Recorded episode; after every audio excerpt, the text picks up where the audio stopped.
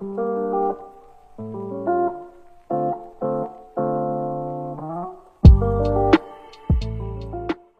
and welcome back to another episode of Caught Looking, a baseball podcast hosted by myself, Max Greenfield, and my co-host Ryan Garcia. Ryan, how are you doing today? I'm doing all right. I uh, I went bowling last night. Uh, my my middle finger's in a good amount of pain. I kind of talked a little bit of smack. Uh, scored a 90, so you know, not the best night, not the best night for uh, my bowling career, but uh, not that I really had one. Uh, but overall, no, I, I mean, I'm having a good day. It's a, it's a nice Sunday. Got all my homework done. Uh, you know, excited to uh, talk some baseball. My uh, my younger brother is very good at bowling. He's rolled like several games over 200 and everything. Averages like 170 in the 180 range. Um, me on the other hand, I'm just like hoping to break 100 when I bowl. Like if I break 100, had a good day. I went with my fiance a couple weeks ago, and the two of us were like killing it in the first game. Like she got like a 140 or 150 score, and I ended up getting like a 180. Uh, dude, I don't know what got into me that day. Like, just felt so good. Second game, not as good. We won't discuss that, but like, bowling's very fun. It's a good group activity and everything like that. Um, it's actually not a bad date activity too. If you're you're out there listening and you want some love advice, take it from. I guess for me, I guess, but yeah, uh, not definitely yeah. not me. Do not take love advice from me. I am not good at this. Uh, bowling is a very fun date idea. Um, but yeah, uh, we're gonna get into some baseball. We'll obviously discuss the postseason and how wrong and right we were about certain things, and and uh, a kind of fun discussion about off-season training uh, in a little bit as well. But we're going to open with it was reported today from Andrew Baggarly of the Athletic that Alyssa Nakken, who was one of the Giants uh, coaches and has been their first base coach and quality con- uh, control coordinator at different points in her Giants coaching career, uh, interviewed to be uh, the next manager of the San Francisco Giants, making her the first woman, I believe, to ever be interviewed for uh, the manager position in professional baseball. This is a moment in history, and it's uh, really cool to see for the sport. It, it, you know, it's really awesome that we've gotten to this place where this is a possibility. Um, there's a possibility she can get the job, and both of those things are are great. And I'm really happy that we're at this stage. Yeah, absolutely. And again, like her interview will open up doors, I believe, for other uh, prominent uh, women coaches and, and people in baseball uh, to have an opportunity to you know work their way up the ladder. Obviously, you know another really notable uh, managerial role that was given at the minor league level was to Rachel uh, Balkovec uh, for the Yankees single A team in Tampa. Um, and so you know we're, we're seeing it's it's a new it, it's definitely a new um a new a new a new day for baseball, right? And um ultimately, I, I think one of the biggest things is that uh, you know, it'll set a precedent. I think that when we finally get our first major league manager who happens to be uh, a woman, where it'll open the door for uh, you know other women in sports to aspire for more, right? Like I think one of the toughest uh, challenges uh, happens to be that there's just nobody else that looks like you in those roles, and that's tough, right? Um, you know, that's something that I, I think most people who haven't experienced that in their life don't understand the like the gravity of that or the magnitude of it there is some sort of like intimidation factor that comes with that. And you know again we don't know if she's going to get the job but her getting an official interview is huge right? It's absolutely massive. Um and uh you know looking forward um we'll, we'll again we'll see how this plays out. We'll see you know what this opens up for her or for uh, again other coaches in baseball. But again just i think it's a good day for baseball. I think is just overall these are really good news for the sport of baseball. Completely agree. Just a very, very good day for the sport of baseball. Um, definitely, again, progress. Just, just progress in the right direction, moving in the right direction with this. Uh, definitely stuff that we want to see moving forward. Uh, if she got the job, also she'd be very deserving. Um, from people around the Giants have said that she is extremely bright, um, and the players clearly really like her. Um, not super sure she gets it. Not again, not because she's not deserving. Clearly, she is. They also interviewed uh, Kai Correa, who was their bench coach and uh, interim manager at the end of the year. Um, it, Susan Slusser just reported literally two minutes ago that Stephen Vogt is going to interview for the job as well. I'm just curious what route they decide to go with this job. Um, we can kind of discuss there. Are, there are a couple manager openings um, right now. We'll discuss the Giants first. They had Gabe Kapler as their as their manager. And there's a lot of things you could say about Gabe Kapler, um, but he was very good in terms of what you would expect at is like always kind of managing every game in terms of like like it's your last, I guess. And that might work in do or die situations and everything like that. And you know, we saw it in the 2021 uh, NLDS. That was a great series. Kapler made a lot of really good decisions and everything. But over the course of a long season, that's just tough to do. I mean, there are times where you just have to make the outright wrong decision because that's what benefits your team. You and I have discussed this in the past of like sometimes you have to leave the starter out there because you need to give your bullpen a break. And so you kind of just have to wear it. Um, there are other times where you leave the starter out there earlier in the season because you need to challenge him. You know, we saw, you know, Aaron Boone left Clarke Schmidt out there probably longer than he needed to multiple times at the end of the year. And that was for the purpose of like, hey, you got to prove that you can do this. Like, prove to me that you deserve the chance to be a guy who can work deep into games. Um, that's part of managing. And Gabe Kapler never really did that in terms of in game decision making. Um, and his feel for the clubhouse was apparently, I mean, not super great. I mean, obviously the Giants, those reports at the end of the year, losing creates dysfunction. And so you have to kind of take it with a grain of salt and everything like that. But reports in the end of the year were not super great. Obviously, his handling in Philly was also apparently not super great either. So that's two places where it's like you kind of question how good he is at leading a clubhouse. Um, so that's something that the Giants may value in their next manager. You know, the appeal of Nakken is obviously she knows those guys, right? Like she's been there for you know a couple years now. She knows this group. She knows Farhan. She knows how the Giants like to operate. She's seen how the Giants you know operate when things go well too. So uh, it's something to consider. But I'm I'm curious to see if if they move moved away from Kapler, how much in the other direction do you think they're going to go? It's interesting because you know uh, Stephen Vogt obviously provides like that player um that player experience right and, and, you know we we we've talked about the yankees a, uh, a few times in this podcast and kind of like communication all those issues um where it's like they brought in Sean Casey because he could relate to the players, right? And and, and Stephen Vogt, like he he would obviously the you know I think a great person for that. Like he's he's a very well respected guy um, uh, in baseball. Uh, now retired, obviously had a, had a really nice playing career. Um, you know, uh, is a legend in that part uh, of California. Um, so you, you know, ultimately, uh, I think that if that's a direction they want to go, I think Vogt's probably the best candidate for that job. Um, again, I don't know him directly, and I'm not sitting there doing interviews, so I'm not the most qualified person to speak on that.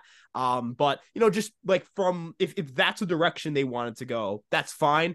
Kai Correa, like he was the interim manager, he was the bench coach. If the players seem to just like playing under him or have good things to say about him, it wouldn't be a hard trans- transition. It would be, hey, you go from interim to the full time manager. Is I'm pretty sure that's what Rob Thomson was uh, this past off season, if I'm not mistaken. So, uh, yep. you know, it's not like uh, I mean, it's not saying that. And, and Rob Thomson's really developed into like one of the best managers in baseball. Like we're going to talk about him a little bit later, but like low key just does an excellent job, right? Um, and then obviously we talked uh, about Nakken, right? Like Nakken's been in the organization a for a while. She uh, was originally part of their uh, front office and it kind of has played more of a hybrid role uh, on this team as like a coach slash uh, FO type person.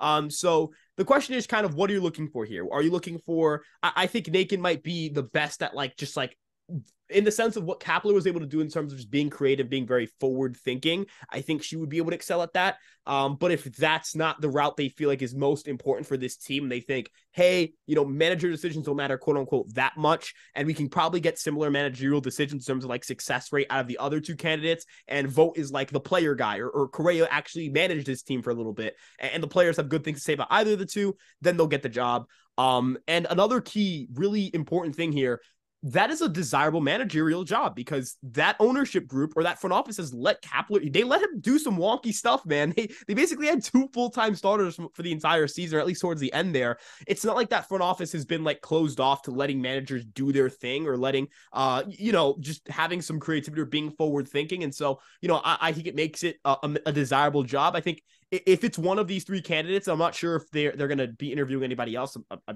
I imagine we'll know in the next couple days. That's a pretty strong like three to have to start off in terms of candidates. If you you know, I I think that they're going to be in good hands managerially, uh, regardless of the outcome. Assuming again they don't like hire I don't know fucking Joe Maddon or some shit, which they won't.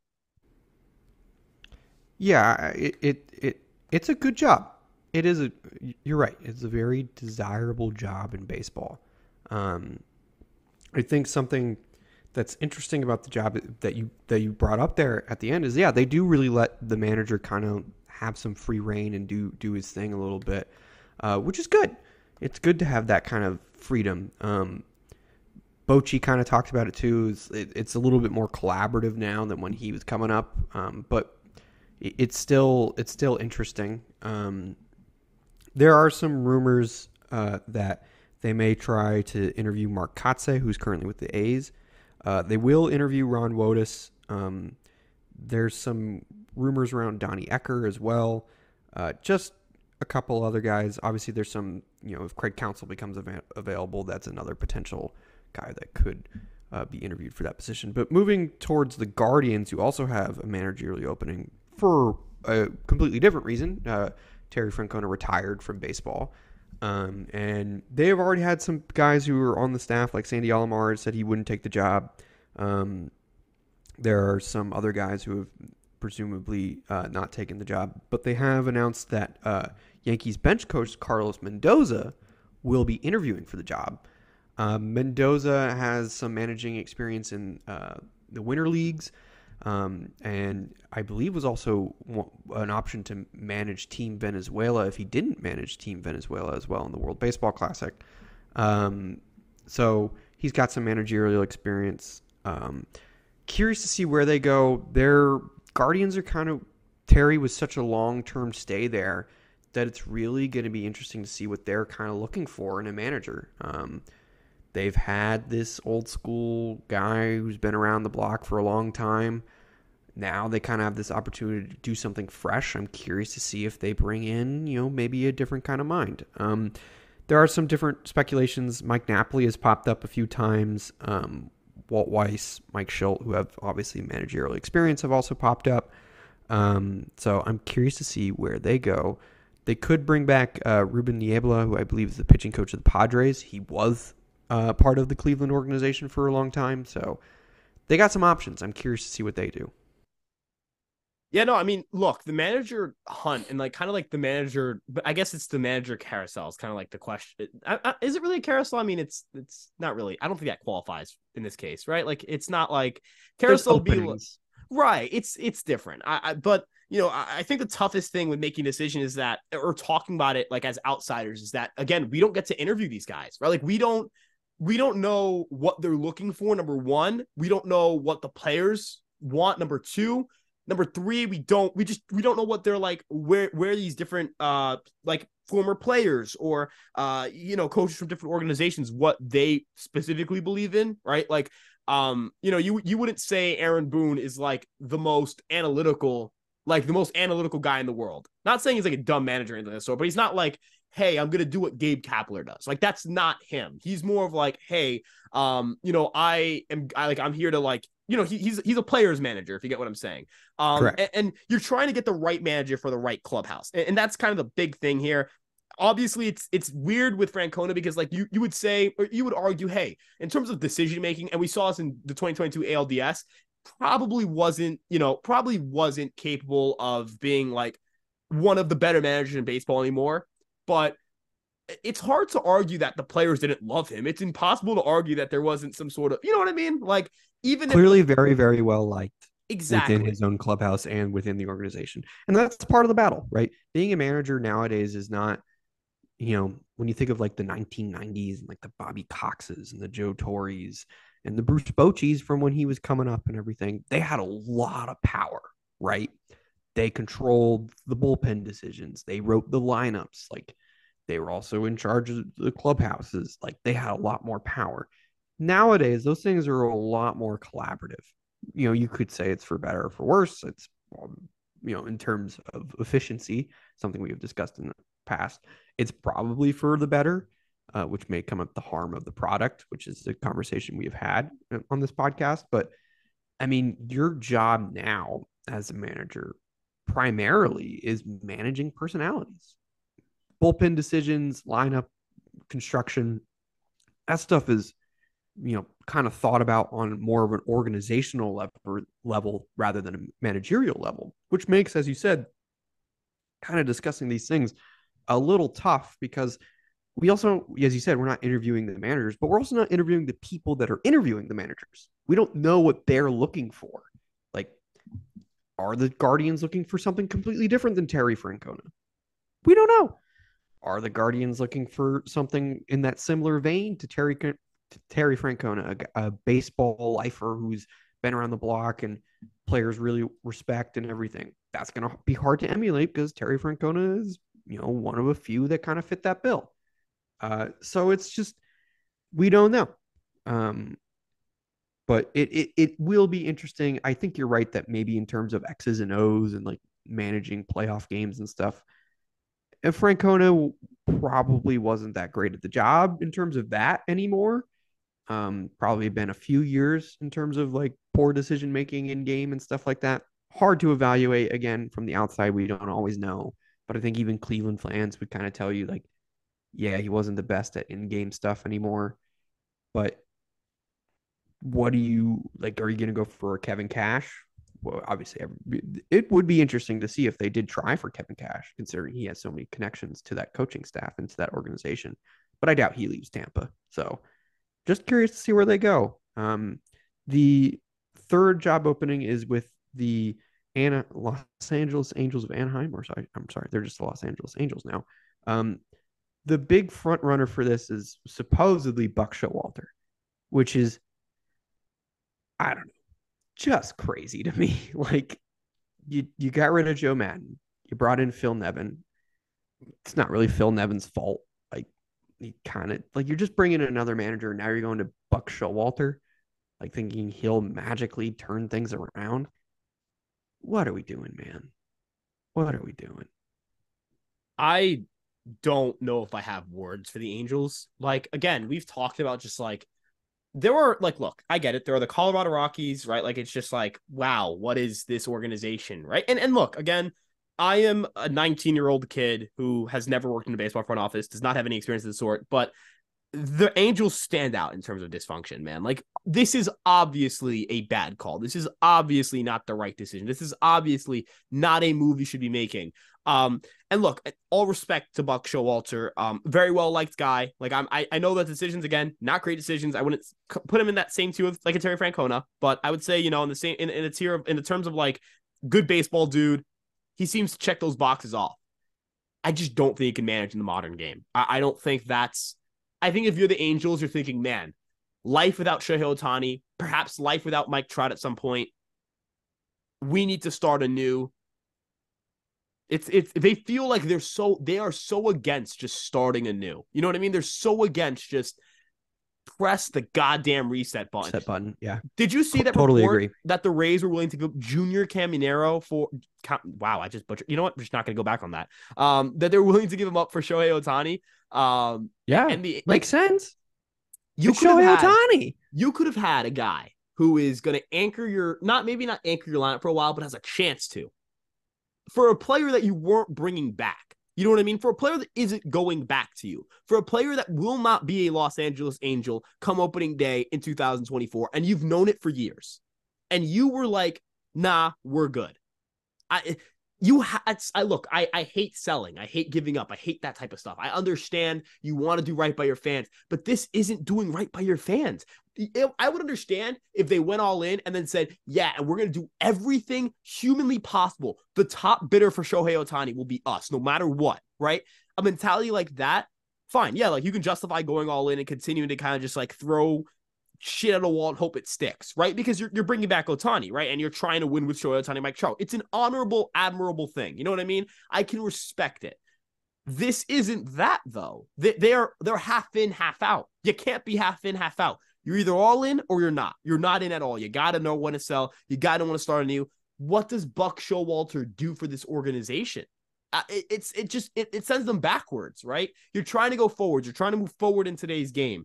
How many times is the team like look at the Yankees and Astros, right? In terms of just like pure process, right? They took steps back when they decided to try to take like you know what I mean when they decided to say, "Hey, we don't need to take another step forward." This is a league that rewards teams for taking steps forward. This is a league that rewards teams for trying to be innovative. This is a league that rewards teams for trying to push kind of the envelope in terms of, you know, just just trying to find that competitive edge. There is no there that there is none of that in Buck Showalter. Is the complete antithesis of that.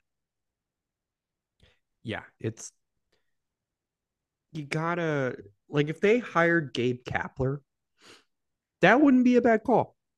I know I just talked about some clubhouse issues and stuff like that, but Kapler's pretty innovative, willing to try most things that you can get him and everything. He definitely doesn't have like, you know, preconceived notions about certain stuff. He's willing to do stuff. That would be an interesting hire. That would be saying, like, hey, we're going to mix things up. That might be an encouraging sign. But no, like if you hire Buck Showalter, it's like, okay, expect more of the same. Like there's no farm system there. It's really bad. They're getting rid of some player development people who I uh, have known and or I know people who know them and you know it's not their fault. Their owner just doesn't know what they're doing. And so this the the direction of the franchise will continue to not really make sense until they decide to go a different direction and hit the reset button. But it sounds like they're not doing that anytime soon uh, the final job opening as of now was where Buck Showalter was coming from, and it's uh, the New York Mets. David Stearns basically straight up said, like, I want to come in and I want to hire my own guys, and he should. He should have every right to do that and everything like that. Um, it's interesting because if Craig Counsell becomes available, obviously a lot of people attach Counsell to the Mets and everything, which would make sense. Um, you know, Counsell and Stearns worked together for many, many years. Um, what's interesting though is Counsell, from what people have kind of talked to, is like it, they doubt it. They they think Milwaukee still really likes him, so they'll probably give him the money that he wants. Um, so it's interesting to see where they go. Um, they haven't really had any names attached to their job right now. They're it's all kind of speculative and everything. Um, there's some rumors about uh, Joe Espada being potentially the front runner for that job. That would be a very David Stearns like hire. Um, uh, the fact that Espada is not a manager already is kind of surprising. I still blows my mind he didn't take one of, or get one of the jobs from last year's openings and everything, considering there were like nine of them. Um, Espada is uh, uh probably the front runner for every kind of well ran or smart GM team because um, he's extremely bright and has been with Houston under two different managers there now. Um, was under Joe Girardi when he was with the Yankees as well. Um, yeah, I mean, Espada is probably a very good choice for this job, and it would probably be the front runner if Counsell's not available.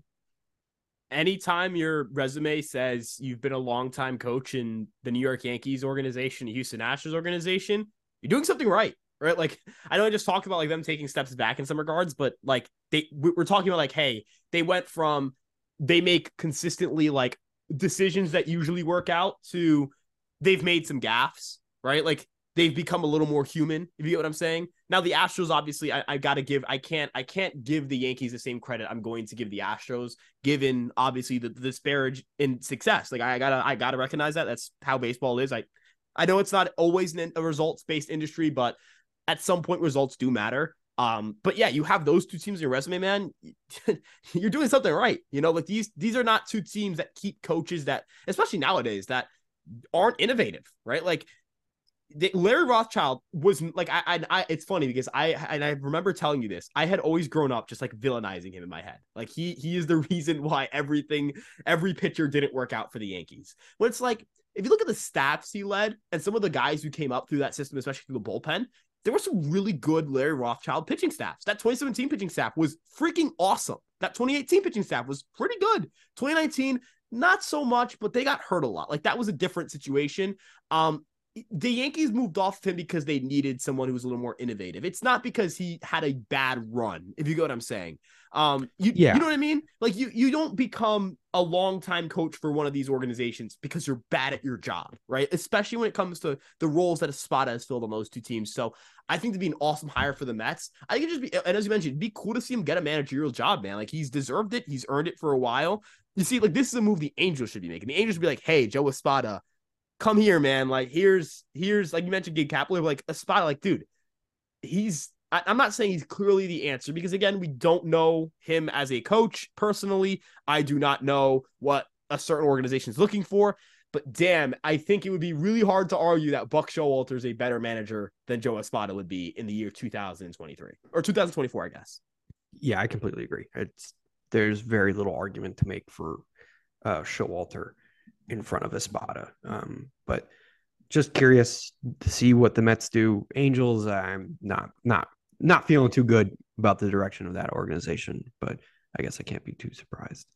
Moving forward, uh, all of the division series have wrapped up just like we said they would. Um, and going to be honest, it wasn't particularly all that interesting. Um, there were a lot of blowouts. There were a lot of not that interesting games. Um, starting with the Dodgers and Diamondbacks, you were right. The Dodgers were in trouble. They got swept. Uh, they pitched extremely poorly. Mookie Betts and Freddie Freeman went extremely cold. Um, and that was it. That's all she wrote for the Dodgers this year. The Diamondbacks moved to the LCS for just the third time in franchise history. Good for them. Clearly, I've underrated that team too much there. Uh, they got a lot of things to like. They're hitting a bunch of home runs, which is very helpful. That's definitely helped their uh, their team. Now they did face a Dodgers pitching staff that was giving up a ton of home runs, so it's curious to see what happens when they face the Phillies, who are not giving up home runs.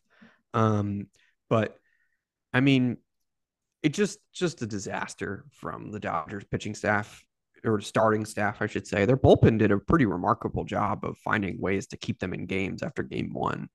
Um, and you know, props to Dave Roberts. So many people were calling for his head, but man, those games were relatively close because he made a lot of really good decisions. Um, and so props to Dave Roberts. Uh, you know, you, you hate to say like games are on like a couple players and everything, but you you know Mookie Betts and Freddie Freeman like they got to be better. They just have to. You you you need your superstars to be superstars in the postseason, and they weren't, and that's why they're at home.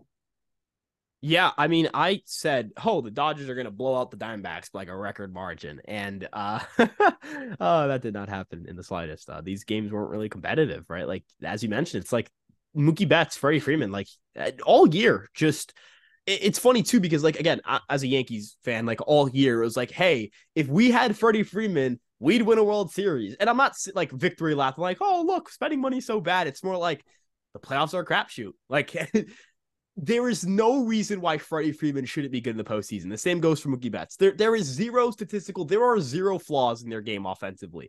Don't feed me. You can't even sit here and say, like, oh, well, they're two strikeout heavy hitters. No, these two guys have ridiculous hit tools, unbelievable game power. Both are incredible base runners, high IQ, great defensive, World Series champions, everything you want to say, right? Like, they're some of the safest players in all of Major League Baseball. I think that's fair to say. No, like, I, I don't think that's too far off they didn't play well. Like they, it wasn't even like okay, superstar.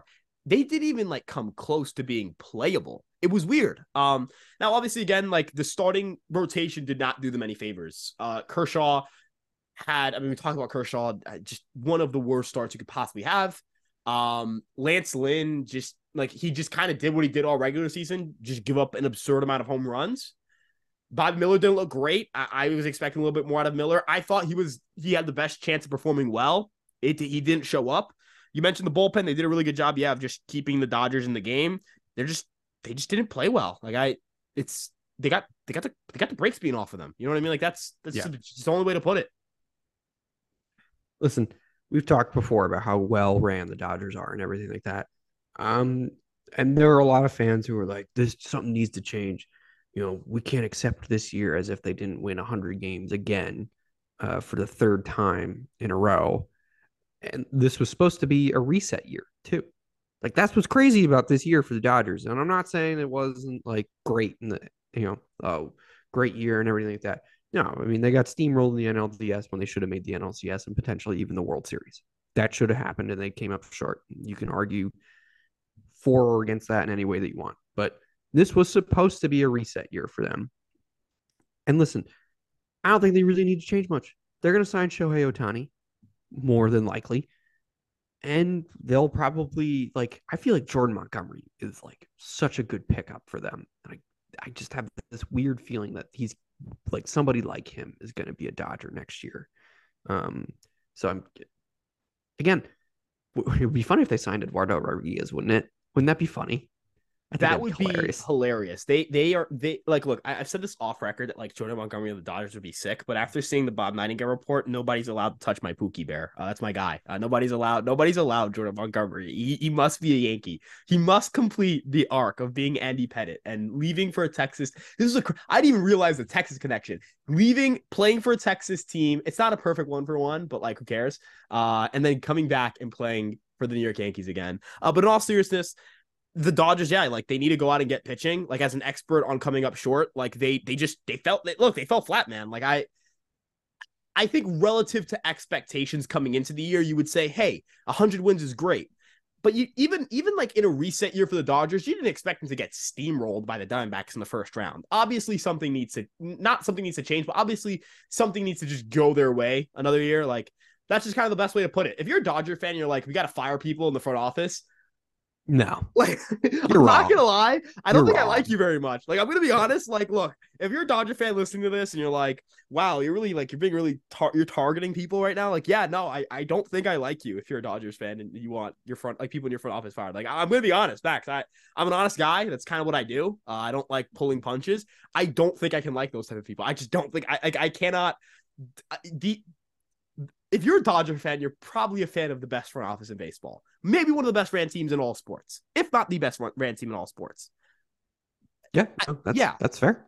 Like, look at look at how many organizations just have years where they're on like they're not unwatchable, but they're just flat out mediocre, right? Like the Yankees just won 82 games, right?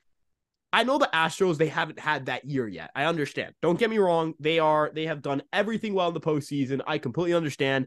But saying, hey, we're not the Astros, so everything we've done is an abject failure is kind of insane. No, like I feel like if you win a World Series in a window, you're consistently a really good playoff team. Um, you're consistently always competing for the World Series. You you you have to ask yourself at some point if it's a little bit much to say that guy's got to get fired, right? Like you know what I mean? Yeah, no, nobody, nobody in the Dodgers should be fired. They should bring Dave Roberts back. I th- again, I told you he was my NL Manager of the Year pick. Like, I really think that this guy did an incredible job this year. And even in the NLDS, I thought the dude did an incredible job. Um, so I don't think they make any major changes. I think they sign Shohei Ohtani. I think they sign another starter. And then I think they try and like find ways to get their prospects in good positions to succeed, like they always do, and maybe go after some bats just to fill out those spots. But yeah, I, the Dodgers are fine. They're going to compete again next year, probably win 100 plus games again. Moving into uh, the Baltimore and Texas series as the ALCS game one is about to get started. Um, Texas just they just dominated again, just an absolute lashing. Uh, you know, again, got it wrong here. Texas clearly deserved a lot more love than I was giving them. Um, they got again some really good starting pitching from Nathan Eovaldi in Game Three. Um, team was Montgomery wasn't particularly good in Game Two, but great great work from the bullpen in Game Game Two there. Um, yeah, I mean Texas is just hammering the baseball right now, hitting a bunch of home runs, hitting the ball really hard. And I told you know, back on an earlier episode, I did say like if Texas gets in, they could be dangerous, and they're making me they they're making that me look good. Um, but Baltimore didn't get a starting pitcher at the deadline, and they paid for it. You know, they're they rolled out there with you know game one Kyle Bradish, who was pretty good, just didn't last very long. Uh, game two Grayson Rodriguez, who got absolutely shelled, and then game three Dean Kremer. Um, and yeah, it went about as well as one could have hoped, I guess. Um, I think Texas is very good. I think Baltimore had a great season. I think they have some things that they definitely need to improve on, and I'm curious to see what they do. Uh, but yeah, I mean, definitely it just wasn't a very interesting series again. Yeah, I mean, look, it, it it's not something that like I want to sit here and just like rip the Orioles after a year that they won 100 games. Like again, putting into perspective like that is a very well ran front office. That is a team that is going to be pretty good for a pretty decent amount of time. Um, but not going all in obviously is what cost them. And, and we've talked about this a ton. Uh, so I'm not gonna like hammer the point of yeah, the Orioles should have gone all in. Like, no shit. Like, I don't think anybody needs to sit through a podcast of somebody saying the Orioles should have done more. Like, I think everybody kind of knows that at this point. Um, but you know, I, I think it just I, I wanted to just kind of appreciate the Texas team a little bit more. They did a really good job in the LDS. They've done a really good job so far in the postseason. You know, you were talking about this uh, with me. Uh, I think it was during game two. Cody Bradford, man, just shoved in that game, right? Like, look, if you want if you want to win playoff games, it's going to take a guy like Cody Bradford who wasn't necessarily finding it as a starter uh, this year and getting big time relief innings out of them, right? Like it's it's stuff like that that wins you playoff games. It's it's stuff like that that allows you to go deep into the postseason. And you know, small sample size, of course. So not trying to say that you should take this and say he's clearly a good reliever, but in his 22 and a third innings of work out of the bullpen, 25% strikeout rate, 1.2% walk rate, 0.72 whip, uh, 2.82 ERA.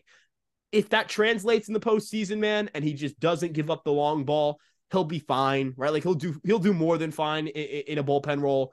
They needed they just needed guys who could bridge that bullpen. That bullpen is incredibly hard to navigate through because in terms of like as a manager for the Rangers, not for an opposing offense, it's actually pretty easy to manage through if you're an offense. But uh, you know, you you've got to trust that Aroldis Chapman doesn't have an Aroldis Chapman night, right? Like you just got to trust that He's going to go into a game and he's going to execute enough pitches. It doesn't have to look pretty. It doesn't have to be smooth sailing. Your heart rate doesn't have to stay low the entire time, but he just has to execute enough pitches. That's basically what he did in game one, where it's like, hey, just please get out of the jams. Just execute enough. Do enough right. Um, and that's that's going to be the recipe for success. Also, having guys go deep into games. Jordan Montgomery and Nathan Eovaldi. Shout out both of them. Like I know Montgomery didn't pitch as you mentioned as well in game two, but Eovaldi in both games he's pitched.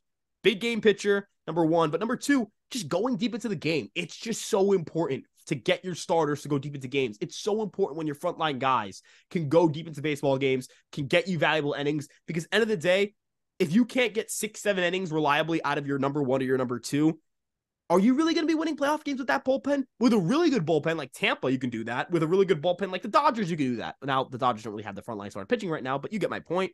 Um, the Astros, the Phillies, we're going to talk about the Phillies soon, but like they don't have that bullpen. They have to play to their strengths. And right now, this is one of their strengths. They're getting Scherzer back, they're getting Gray back. We'll see how they look out of the like coming off of injury. They're massive question marks.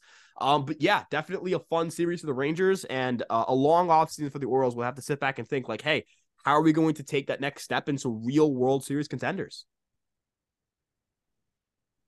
Yep, it's going to be a long off season for, for the Orioles. Um, Michael Elias met with the media shortly after, and there weren't a ton of encouraging things said um, about the the status of money being spent, but I wouldn't call it a big surprise.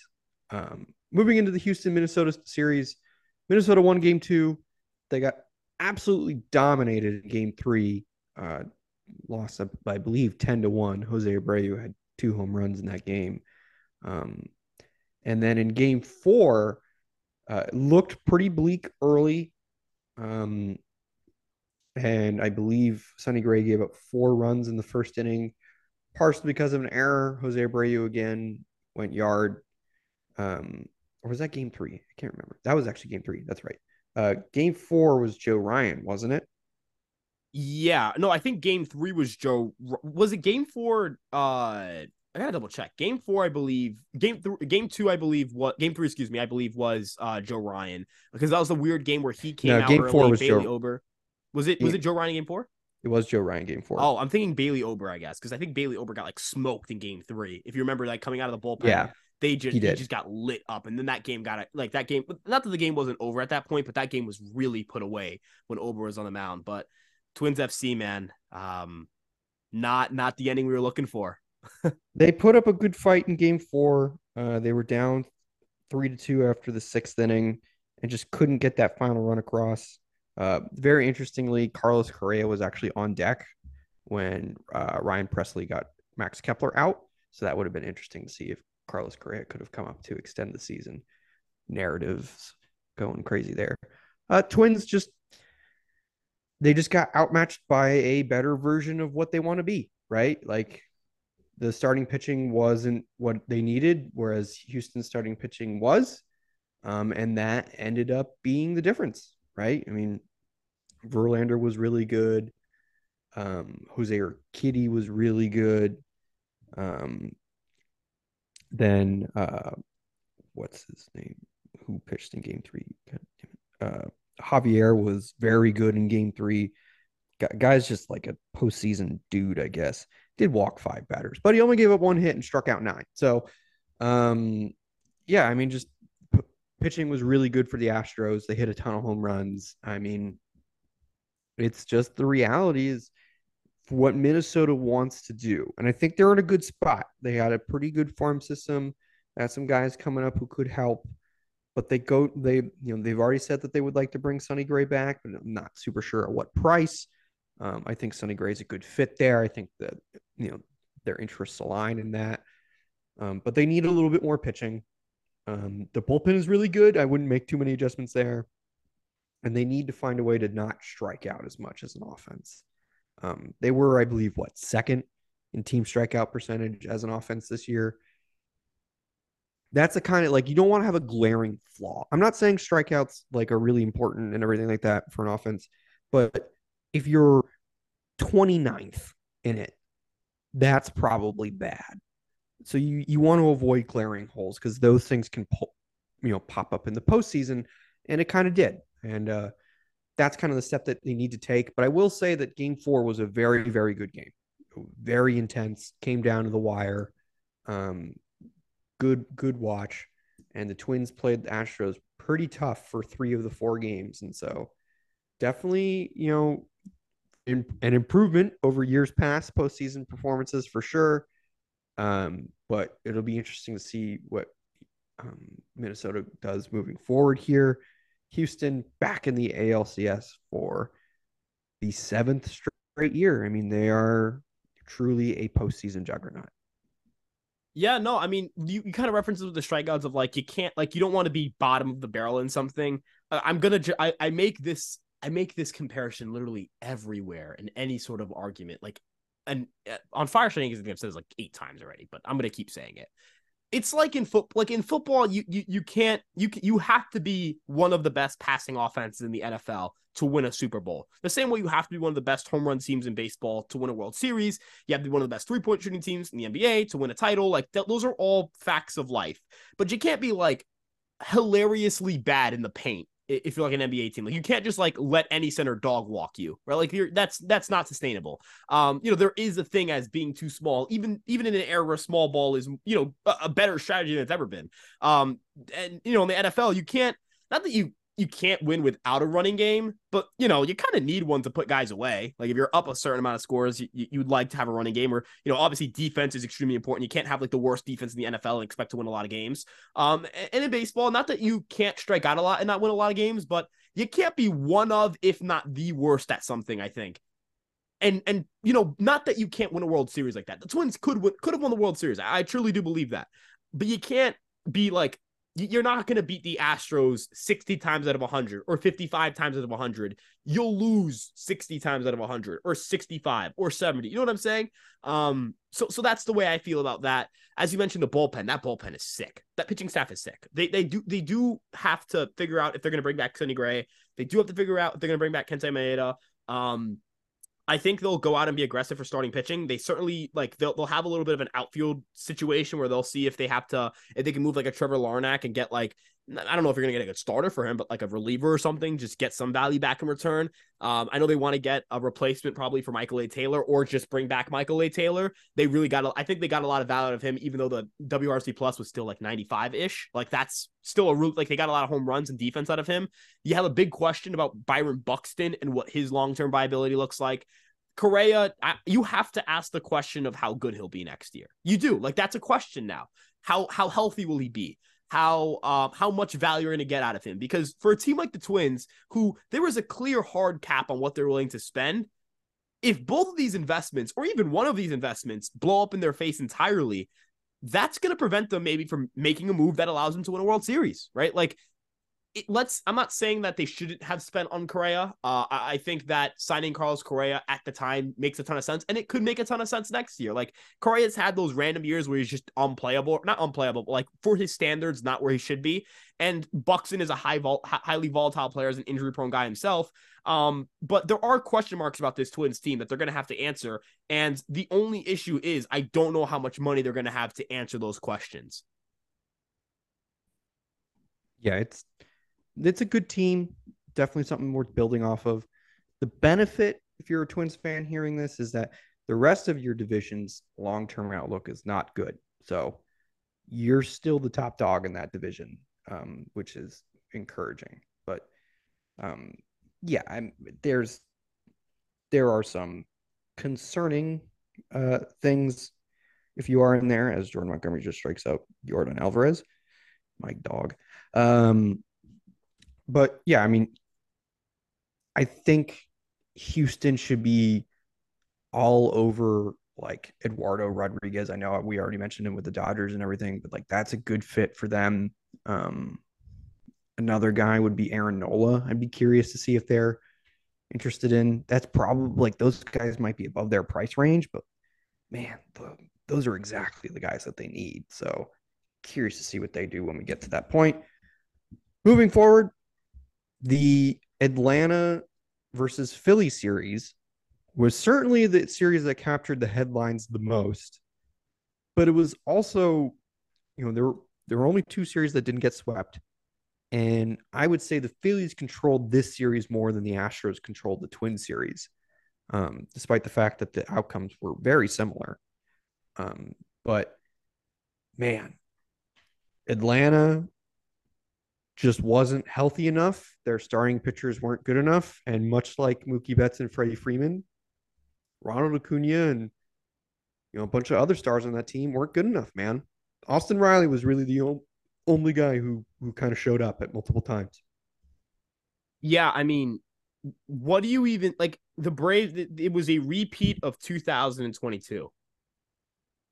I I I know that, you know, again, great regular season very well ran team. All of those things are 100% true. And I also believe this. I do believe that some people are over exaggerating what they need to do. Like, I, I don't know if you saw the athletic article. It's like something needs to change in the core, maybe off the field, maybe like mentality wise, clubhouse wise. But like, if that team, if you run that team out X, like let's say out of a hundred times, they win the World Series enough time, like more than probably anybody else in terms of just like a percentage. They, they had the highest World Series odds for a reason. That was really good. They need to get healthy, starting pitching wise. They need to, you know, Max Fried, Spencer Strider. You expect them in 2024 to be very good. Um, you know, I don't know what you're gonna get out of Charlie Morton. He's, you know, the year older and kind of, you know, there, there are questions about his health. Um, you're gonna have to sign a starter. We talked about Sonny Gray, like that would actually be like a really cool addition for them. A guy who just kind of, you know, can go out there and be, you know, anywhere between your one to two to three. Um, I think they'll need two starters, honestly. And this is a good market for teams that need two starters because you can find like that top of the line or like two or three even caliber guy, and then find a good flyer. Like you can you can go sign Frankie Montas and for like what ten million dollars, twelve million dollars, let's say, and that would be a really nice like flyer to take. And the Braves are the type of team that can take that flyer because if he's not good, somehow they'll still win like 50% of his starts because they're they just bop, right? They just hit the crap out of the ball. Now, are they going to be as good offensively the next year as they were this year? Probably not. Will they be better pitching wise? I think so. Where like I think it'll kind of balance itself out into still being either the best or second best team in the National League. Um, but dude, it you can't, man. What happened after Game Two? just like the media storm like that just can't happen to a team that can't that can't happen to a team you cannot get that rattled by something like that you know what i mean obviously i mean and, and max I, i'll let you segue into this but we all know what we're talking about here right yeah so if you don't know you probably are living under a rock so say hi to patrick for me um little spongebob reference for you yeah that's right spongebob on this podcast um so what happened was after let's go back to game two, right? Um, how that game ends. Nick Castellanos hits the ball to the right center field wall. Michael Harris makes really an incredible catch. And Harper was trying to score on the ball. And I want to preface this by saying I actually think that was okay base running. Um, because if that ball is not caught and you don't score, that's bad. Like you need to find a way to at least get a run out of that play. Um, and so Harper had rounded second when Harris had caught the ball. Harris threw it in. Riley, with good defense, backed up the play and threw Harper out at first base. It was an incredible play. Really, really a tremendous play. Um, and I want to give credit to Atlanta for making that play. After the game in the clubhouse, um, while the media was around, uh, Orlando Arcia was saying "Attaboy Harper" as like kind of a chirp and everything like that. Um, and Jake Mintz, one of the uh, a writer blogger for Fox uh, website, um, Fox Sports website. He is a credentialed member of the Baseball Writers Association of America. Um, reported that Arcia had said those things, and it got to Harper, and Harper proceeded to hit two home runs in Game Three, and then stare down Arcia after each one. And I'm not going to lie to you, that was sick. That was super cool. That was awesome. And it's just all in good fun. Like this is postseason baseball. You you know you talked a little smack and you got hit. Like it's okay. It's fine. But then after the game, Arcia's like mad that it got out.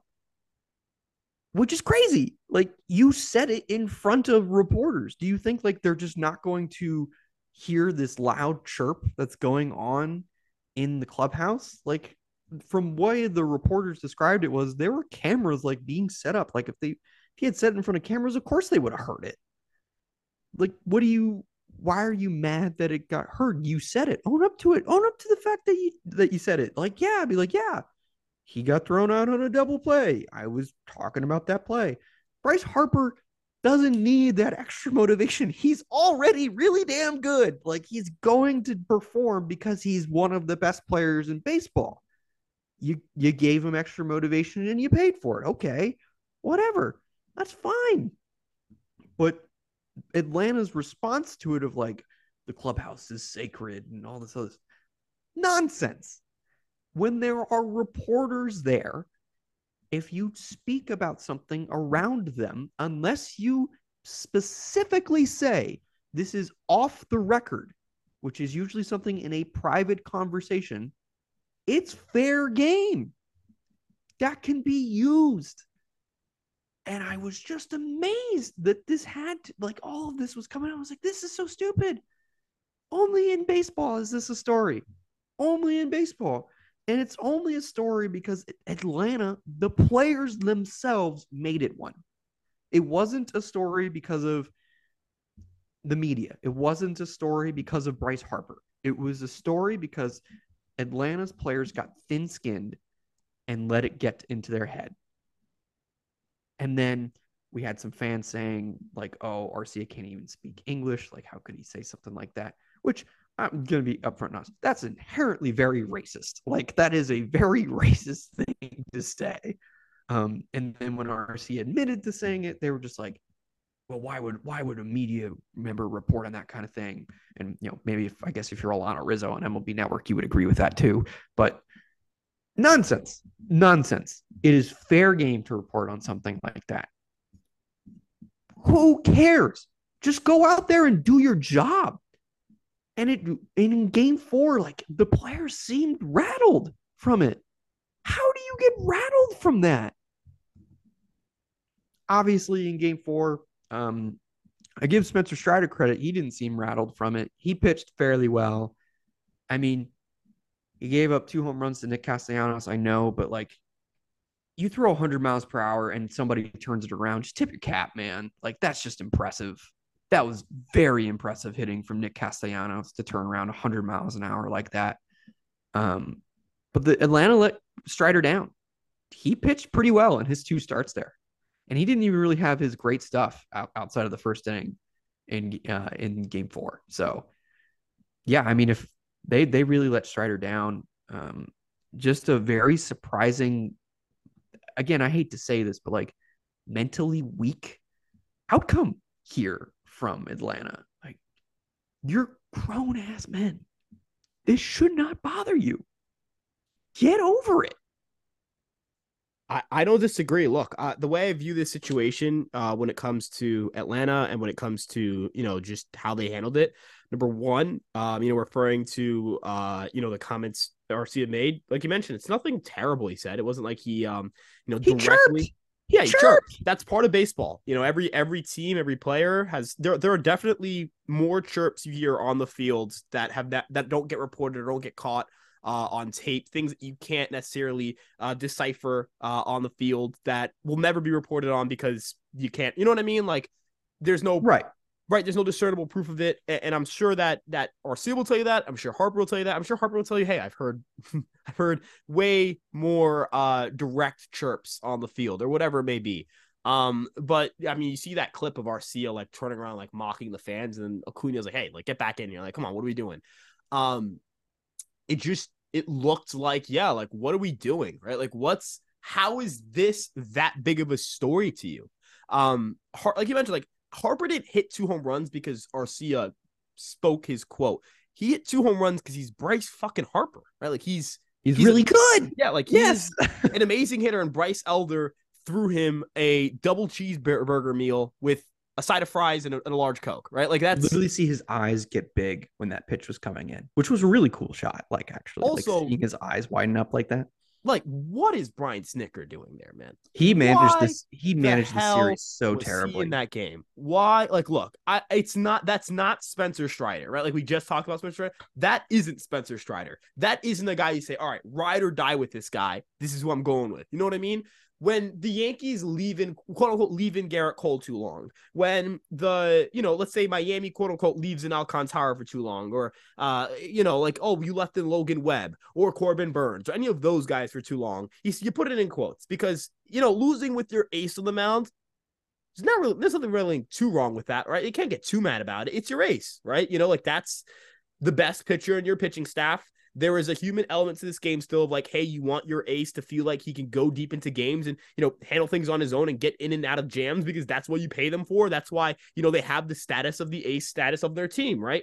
Um, but Bryce Elder isn't that, right? I mean, no disrespect to Bryce No. Elder, but I don't think he would tell you that either. I don't think I'm not even sure he's any good. right like there are questions about whether he's a good starter he can't get swings and misses he can't uh overpower guys with his stuff he's one of the slower throwing guys in the league there is nothing about his arsenal that suggests this is the type of guy who's going to overpower bryce harper in this spot and get him to to uh swing and miss right like even pitcher like Aaron Nola did not have a great 2023, but his stuff and his command are so good that in any given playoff start, he can overpower guys and he can dominate, right?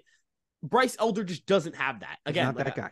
Right. I and I again I don't want to like harp too much and just like shitting on Bryce Elder because like I I I don't know, I feel kind of bad. Like uh but all, not, do I feel bad? I, I feel bad for him maybe, but not like the Braves. Uh but overall, like drawing back to the to the quotes thing and, and the Braves as a whole in this series, the Phillies that you just went into Philly and they dog walked you again. Like it, the Phillies, not saying there's some psychological advantage here. I don't want to sound like Skip Bayless with like they have a psychological edge. They just want it more. Blah blah blah. It's like I think the Braves got caught up in something that doesn't matter. I think they got distracted by something that doesn't matter. I think they got uh too caught up in trying to, you know, disprove something that like like I don't even think the Phillies would be like, "Wow, you said this. I like you guys are terrible people." They're like, "Thanks, man. I appreciate it." Like now we get to put on our jersey on a shirt when we when we beat you guys. You know what I mean?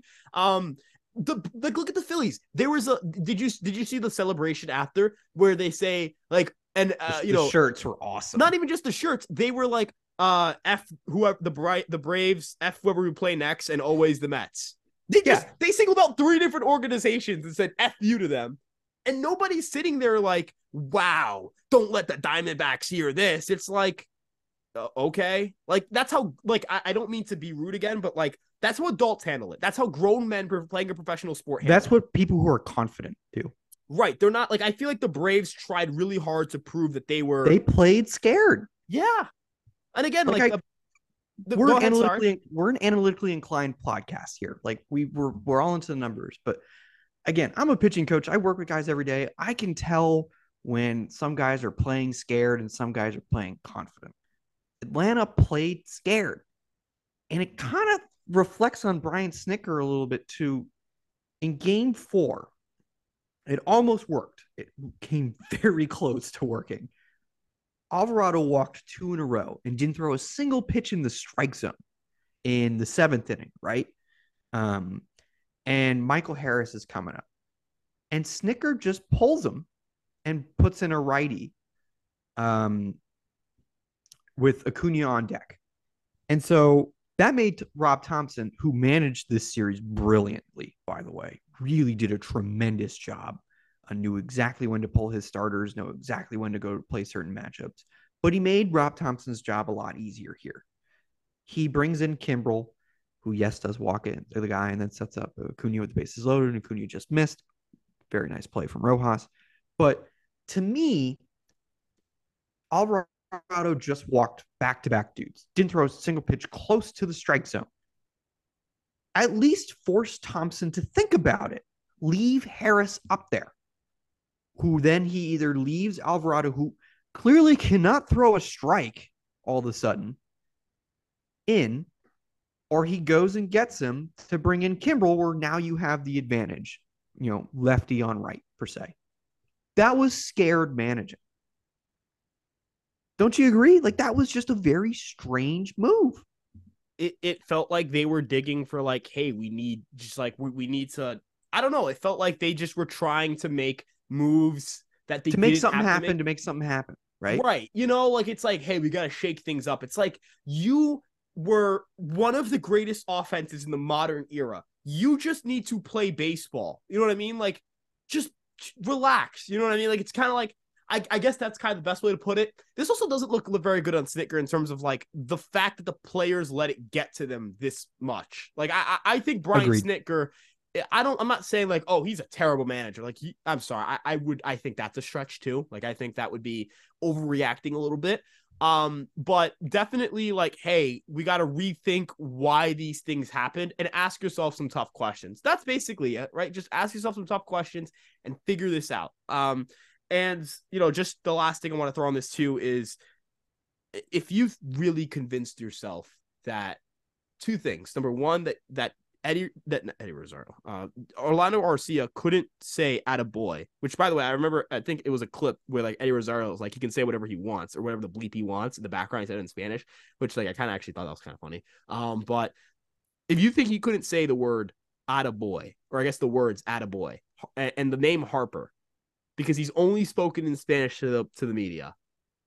We got to ask you. We got to ask a couple questions about if you've ever like spoken to a person who speaks Spanish in your life. And then number two, you mentioned like Alanna Rizzo. You, you and this kind of ties into that. The instant like reaction to either a discredit that the report was true, and then when it was confirmed, discredit Jake as a as a journalist, as a reporter, as a person in baseball, and saying like he just isn't you know, like basically, I mean, a lot of Rizzo basically uh, echoed the sentiment of a lot of Braves fans. Like, oh, this guy isn't professional. This guy broke some ethical code.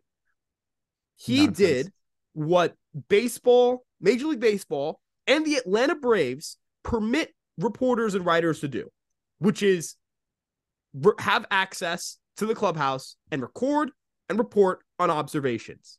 He wasn't the only person there in that room. Arcia was aware that cameras were rolling. There was uh, audio caught of him saying it. Now that never got leaked, but but it, it is still a thing that exists out there. How can if your first reaction is I don't like these news, so I have to uh, assume they're not true. I have to discredit them when they are true, and, and then say that you know it was an unethical that this report even exists in the first place. It speaks a lot to the media literacy we're at, like for baseball, for the world as a whole. Or you know what I mean? Like it, that is a re- that looks really bad on like just how people interpret or, or or receive information or react to information overall. It was really just an ugly. It showed the ugly side of baseball and the ugly side of baseball fandom as a whole. Yeah, I, I completely agree. Um, it it was it was just a very ugly mess that really just didn't need to happen. And but it happened because again, the Atlanta players let it happen and and that's that's the takeaway from all from all of this is just like hey man you could have just not could have just ignored it. Like you could just been like, yeah, I said it, whatever. That would have been the right thing to do. That would have been like, yeah, we we, I said that, but it's, I, I, we're gonna move on from this. But yes, I can I completely agree. Um, Philly's moving on. Uh, Arizona's moving on. Houston and Texas are moving on. They are currently playing in the middle of game one. It is the bottom of the second. Um, one to nothing Texas as we are recording. Ryan, is Houston going back to the World Series or is this magical Texas run going to continue?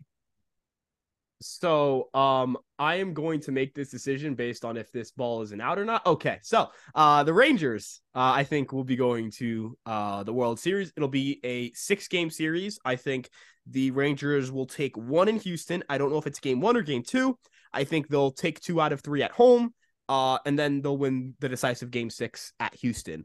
Um, I think it'll be a very close series. I don't think that the Houston Astros should be discounted in any sort of way, nor should they be viewed as anything other than the favorites. I'm sorry, uh, if you win the if you win the American League in 2021 and 2022 and almost win in 2020 and win it in 2019 and you know almost win in 2018 and win it in 2017 and are you're the defending World Series champions and you've been there seven straight years in the ALCS, all of those accolades should result in you being the favorite. I understand that's not the most predictive measure, but man, I mean, how are you going to argue with that, right? Like, they should be the favorite. The Astros should be the favorite. The Astros are the team that I think everybody is going to pick, or most people are going to pick, and rightfully so. But I'm willing to go against the curb. Uh, it, it, for my fallen brothers in Minnesota, uh, my Twins FC, uh, my, my, my guys, we're, we're, we're riding with Texas now. Texas will uh will get the job done that uh, the Minnesota unfortunately couldn't pull off. I'm going to agree with you. I think Texas and six is a solid choice here. Um, they are just hitting at a very high clip, a very, very high clip. Their offense is clicking. And when that offense clicks, I mean, it's really hard to stop. So I know Houston has the pitching to do it. I think they probably have the pitching advantage in this series. Um, I actually don't even think it's probably close either. I think they have a big advantage because their bullpen is much better. Uh, Bryan Abreu, by the way, absolute dude in the playoffs, just unbelievable. Um, but yeah, I agree. I think Texas is going to win in six games. I think the offense is too good. I would like Texas to win too. Like I just, I just would like to see Houston lose at some point. I guess. Uh, I'm sorry to my Astros fans, friends that might listen to this and everything like that, but I like Jordan Montgomery. I like Corey Seager. I like Marcus Semien. I like Bruce Bochy as a manager. I think he's a very good manager, Hall of Fame manager, obviously.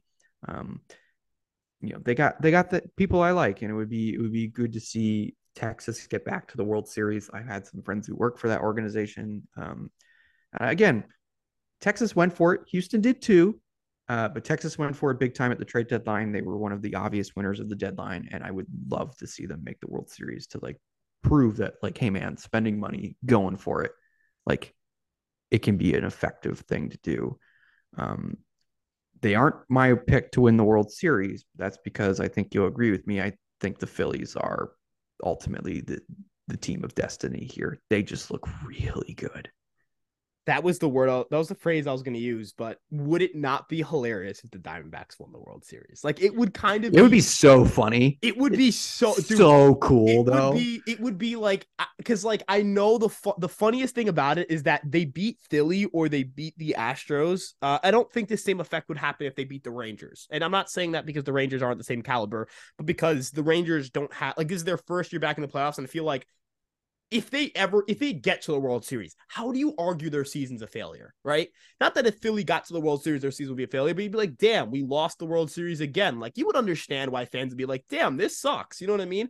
Or if you're an Nationals fan, you're like, wow, we won the World Series last year, and this year we didn't win it. You know what I mean? It's like another year where like we lost the World Series, which we probably should have beaten. Could you imagine the dialogue of like the postseason and like the brackets if the Diamondbacks beat the Phillies and the Astros in the playoffs. Like that would be really funny. I think it would be hilarious. Um, but I agree. It'll be the I, I think it's the Phillies. Um, I I want to I you know what? No, I'm going against the grain here.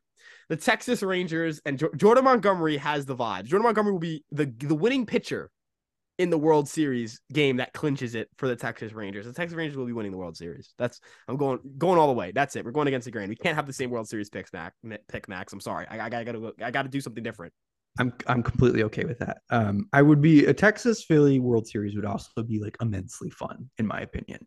Um, How many um, home runs do you think? So that's exactly what I was about to say. So many home runs, and we're gonna end our postseason recap on this. Uh, if you follow my Twitter, you know that I kind of been doing this for a few years now, but I try to tweet as best I can. When the Dodgers were playing the Diamondbacks, it was a little tough because those West Coast games when you have to get up earlier. Um, I miss being on the West Coast sometimes just for that reason. Um, but the team that hits more home runs than their opponent this postseason is 14 and 1. If you want to win in the playoffs, you got to hit home runs. And once again, it is being proven this year. Uh, damn you, Jose Leclerc and Aaron Hicks, for ruining the uh, perfect record. But that's okay. It's 14 and 1. That's pretty damn good. I can't really argue too much about that. Um, moving forward, we're going to spend just not too long, but a couple minutes discussing um, a previous topic we had talked about, one that I actually really enjoyed talking about, which was recruiting and high school recruiting. We're doing a bit of a follow up on that in kind of a different manner here. Uh, Division One high school recruiting closed, and so now Division One schools cannot go talk to high school guys until March. Um, so this is what's kind of considered in all baseball aspects at, at almost all levels the off season um, and how off season training can affect your recruitment. So if you are a high school senior listening to this and you still haven't gotten a division one offer i don't want to lie to you. The odds of you getting a division one offer in the spring are very very low. Um, things might change in a couple years now that they're only allowed to talk to juniors and seniors and everything like that but unless you take a big jump, which is what we're going to get into in a bit with all season training, they're probably not going to talk to you. So you should start evaluating your D2, your D3 options, and everything like that. If you are a junior, uh, sophomore, or maybe even a freshman, you still want to be able to be on the lookout of these things. You cannot talk to these schools. They may invite you to camps and stuff like that. Um, definitely recommend uh, going to certain college camps and everything like that uh, it's a very good way to get noticed and stuff outside of posting on Twitter um, and kind of shooting emails and everything like that. But if you're listening to this, the first thing you want to do when you're heading into the off season is identify the area of your game that needs the most work. So if you are a hitter and you're like, yeah, I, I need to improve my power. Like I'm, I'm just, I got good bat, I got good contact ability. I can I can pull the ball, I can go the other way, I can leverage my barrel pretty well, and I got good speed. But like, you know, my max exit velocity is like 88, 90. You are a good candidate for bat speed training, which Ryan has spoken extensively about on previous episodes. Um, but you're also a good tra- candidate for lifting.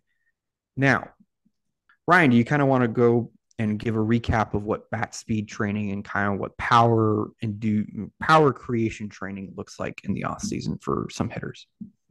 Yeah, so obviously, you know, you want to go under the right program. You don't want to just, you know, say, "Hey, you know what? I'm going to just start swinging this super heavy bat," and that's bat speed training. Um, you know, you need to set clear, uh, concise objectives whenever you're talking about trying to, you know, see tangible growth. You want to measure where you're at before. Make sure you adequately measure yourself during the process and at the end. Um, you, you want to handle things in a way that uh, y- you should consult the right people for that, right? Like, I don't try to go into it on your own, just like balls to the wall, just like, hey, you know what? I think I can figure this out on my own. You can uh, anyone can benefit from talking to people who uh, specialize in these regards. Social media has created an incredible advantage in that regard, where there are so many smart people that you don't have to talk to, but you can just reference their work, or you know, yeah, in some cases you can talk to them, and it's awesome.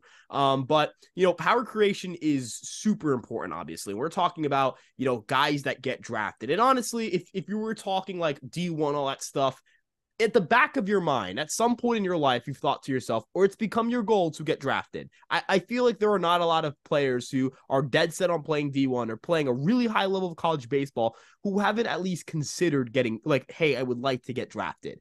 Here's the thing, and, and this is a harsh reality. The guy, the slap hitter on your high school team who, you know, just has zero power tool, he just puts a lot of balls in play and they bounce weird because the dirt sucks in your home field and the fielders that you're playing are terrible and it's cold in the Northeast or whatever it may be. Those guys don't get drafted. It's the dude who can hit a ball. Like if you hit a ball 100, 100 something miles an hour, you're getting drafted, right? Like it's like pitching, right? Like, dude, you're a left-hander and you you hit 94, 95 on the radar and you're and you're, you're at any point in your life, right? Like a team's gonna draft you, dude. Like if you stay healthy, team's gonna think about it, right? Like you have you have to think of you have to think of getting drafted as different than just trying to win high school or college games because those objectives oftentimes don't always overlap. Now, hitting home runs wins college games and high school games because that's scoring runs, right? Um, but you again, like there are just things that work in game that at, at those levels that don't work at the higher levels because it's a different type of baseball, right? Like professional baseball at the major league level is, or not even just major league, minor league level, all that stuff. It's not the same game, right? Like it's not. Uh, you know, you think bunting, you can bunt the crap out of a team in high school and you will win a lot, right? Like I, I remember this one playoff game we did, we had uh, my freshman year. We just suicide squeezed the team to, to, to death. We scored like 16 runs on them, and most of them were suicide squeezes. Try that at the major league level. Try that at the minor league level. I mean, that's not working, right?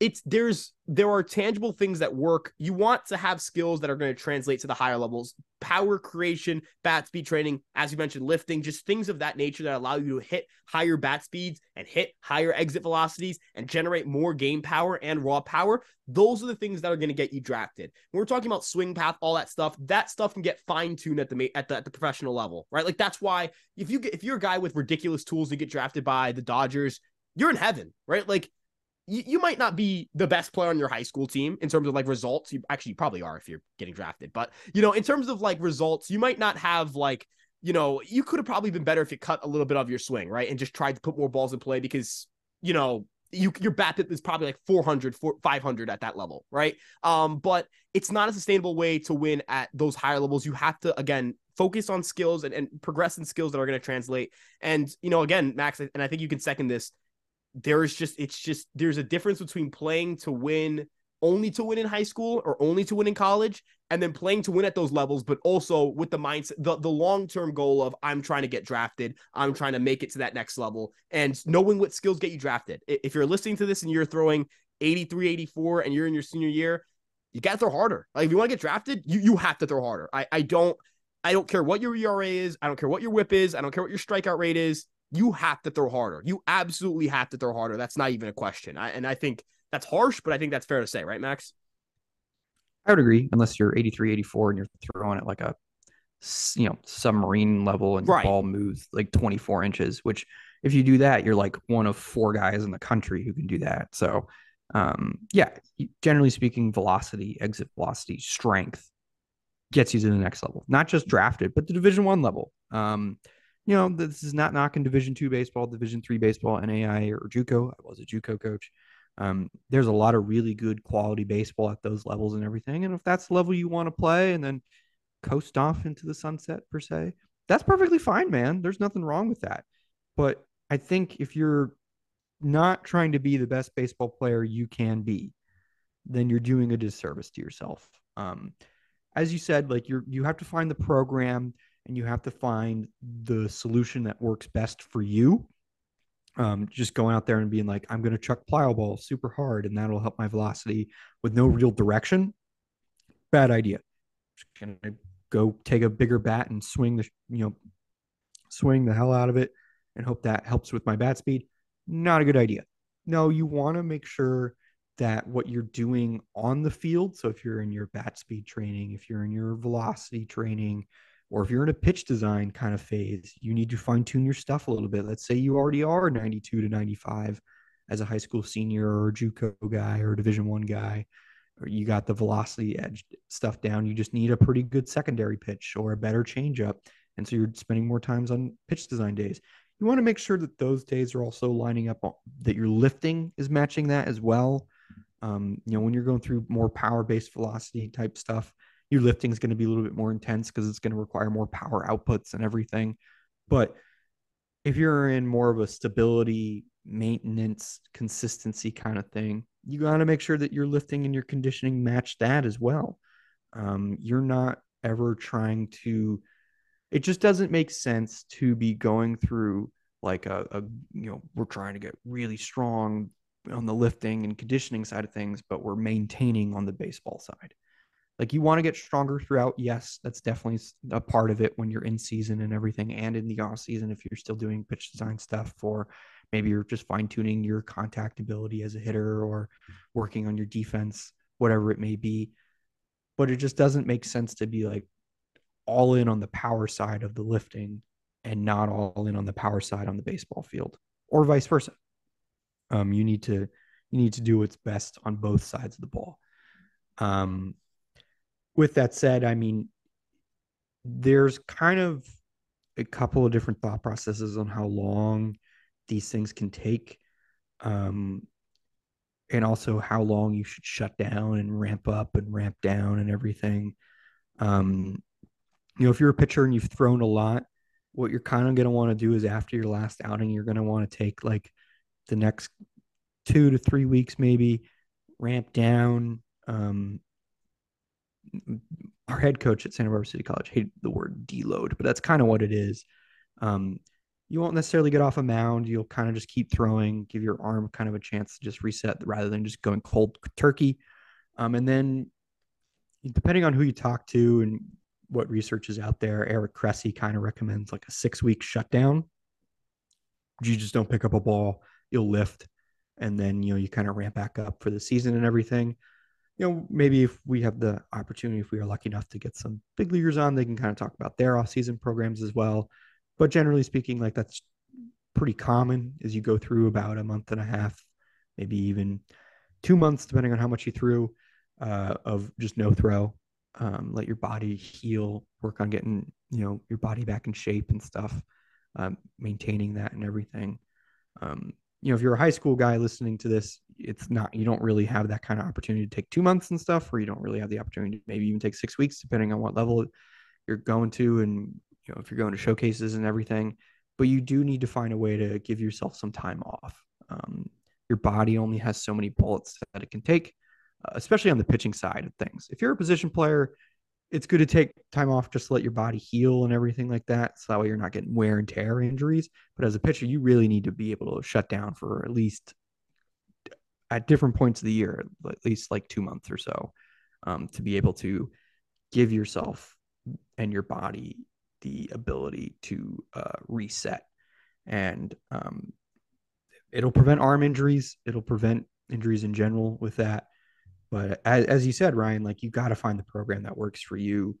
And that can be tough. But as you said, there's a lot of different resources out there. If you're in Charlotte, North Carolina, where I'm at, you can go to Tread Athletics. If you're on the West Coast, you can go to Driveline. Um, if there's a facility near where you are in your hometown, look them up, see what they do. Um, you know, if you're in the Sacramento area, once again, another Sacramento reference, killing it. Um, you know, you can go to places like uh, Hyperthrive Athletics or Optimum Athletics. I mean, I know those places. I worked at Hyperthrive for a bit. Great place. Tommy uh, Sliva, great guy. Um, so, yeah, you have options, and so you just need to kind of figure out what's best for you. Um, and I think if you're listening to this and you know you're kind of at this point, especially if you're a high school senior and you haven't gotten an offer from a Division One school, you're kind of reeling a little bit and everything like that. Like, what do you what do you need to do to get to the next level? If you're a JUCO guy and you haven't gotten an offer yet, JUCO recruiting is much later now. Like, you, you got to be patient and everything. Um, just take things in and control what you can control. And part of that is your off-season plan. And so come up with a really, really good off-season plan. Ryan, any more notes on on off-season training? Um, no, I mean, you mentioned rest. I think it's really important. Look, when you're, you have to treat. I think there are there are a lot of parallels between like weightlifting and get because weightlifting is part of you know getting stronger. So you know those kind of things will translate when it comes to baseball training. Your body builds its muscles back up, or those that, that builds back up with rest, right? You don't get stronger while you're lifting. You're getting stronger in the recovery process, right? So if you're not taking that time to rest, if you are not prioritizing rest, um, you're not getting better. Right? Like you're just beating your body down. It's it's just wear into as you mentioned, like your body only has so many bullets, only has so many innings, has only has so many pitches you can throw at a certain over a certain extended period of time.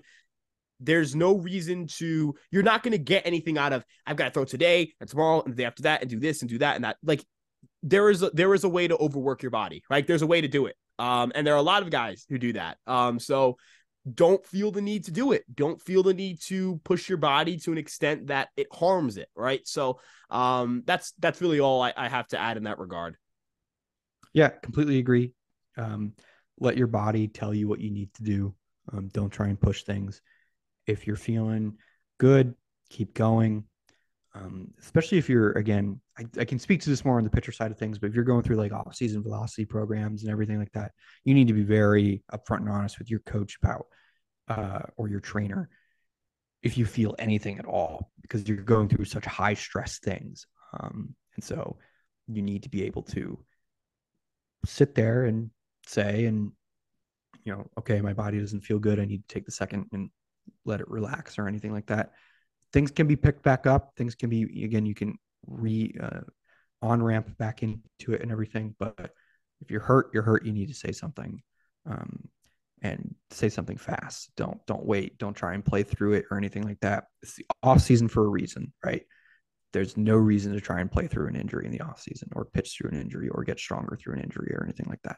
You're just doing damage in the long run Ryan, thank you very much for joining me again tonight. Uh, very fascinating discussion here at the end about recruiting and off-season training and kind of taking things in stride and finding what's best for you and identifying the areas that you need to improve.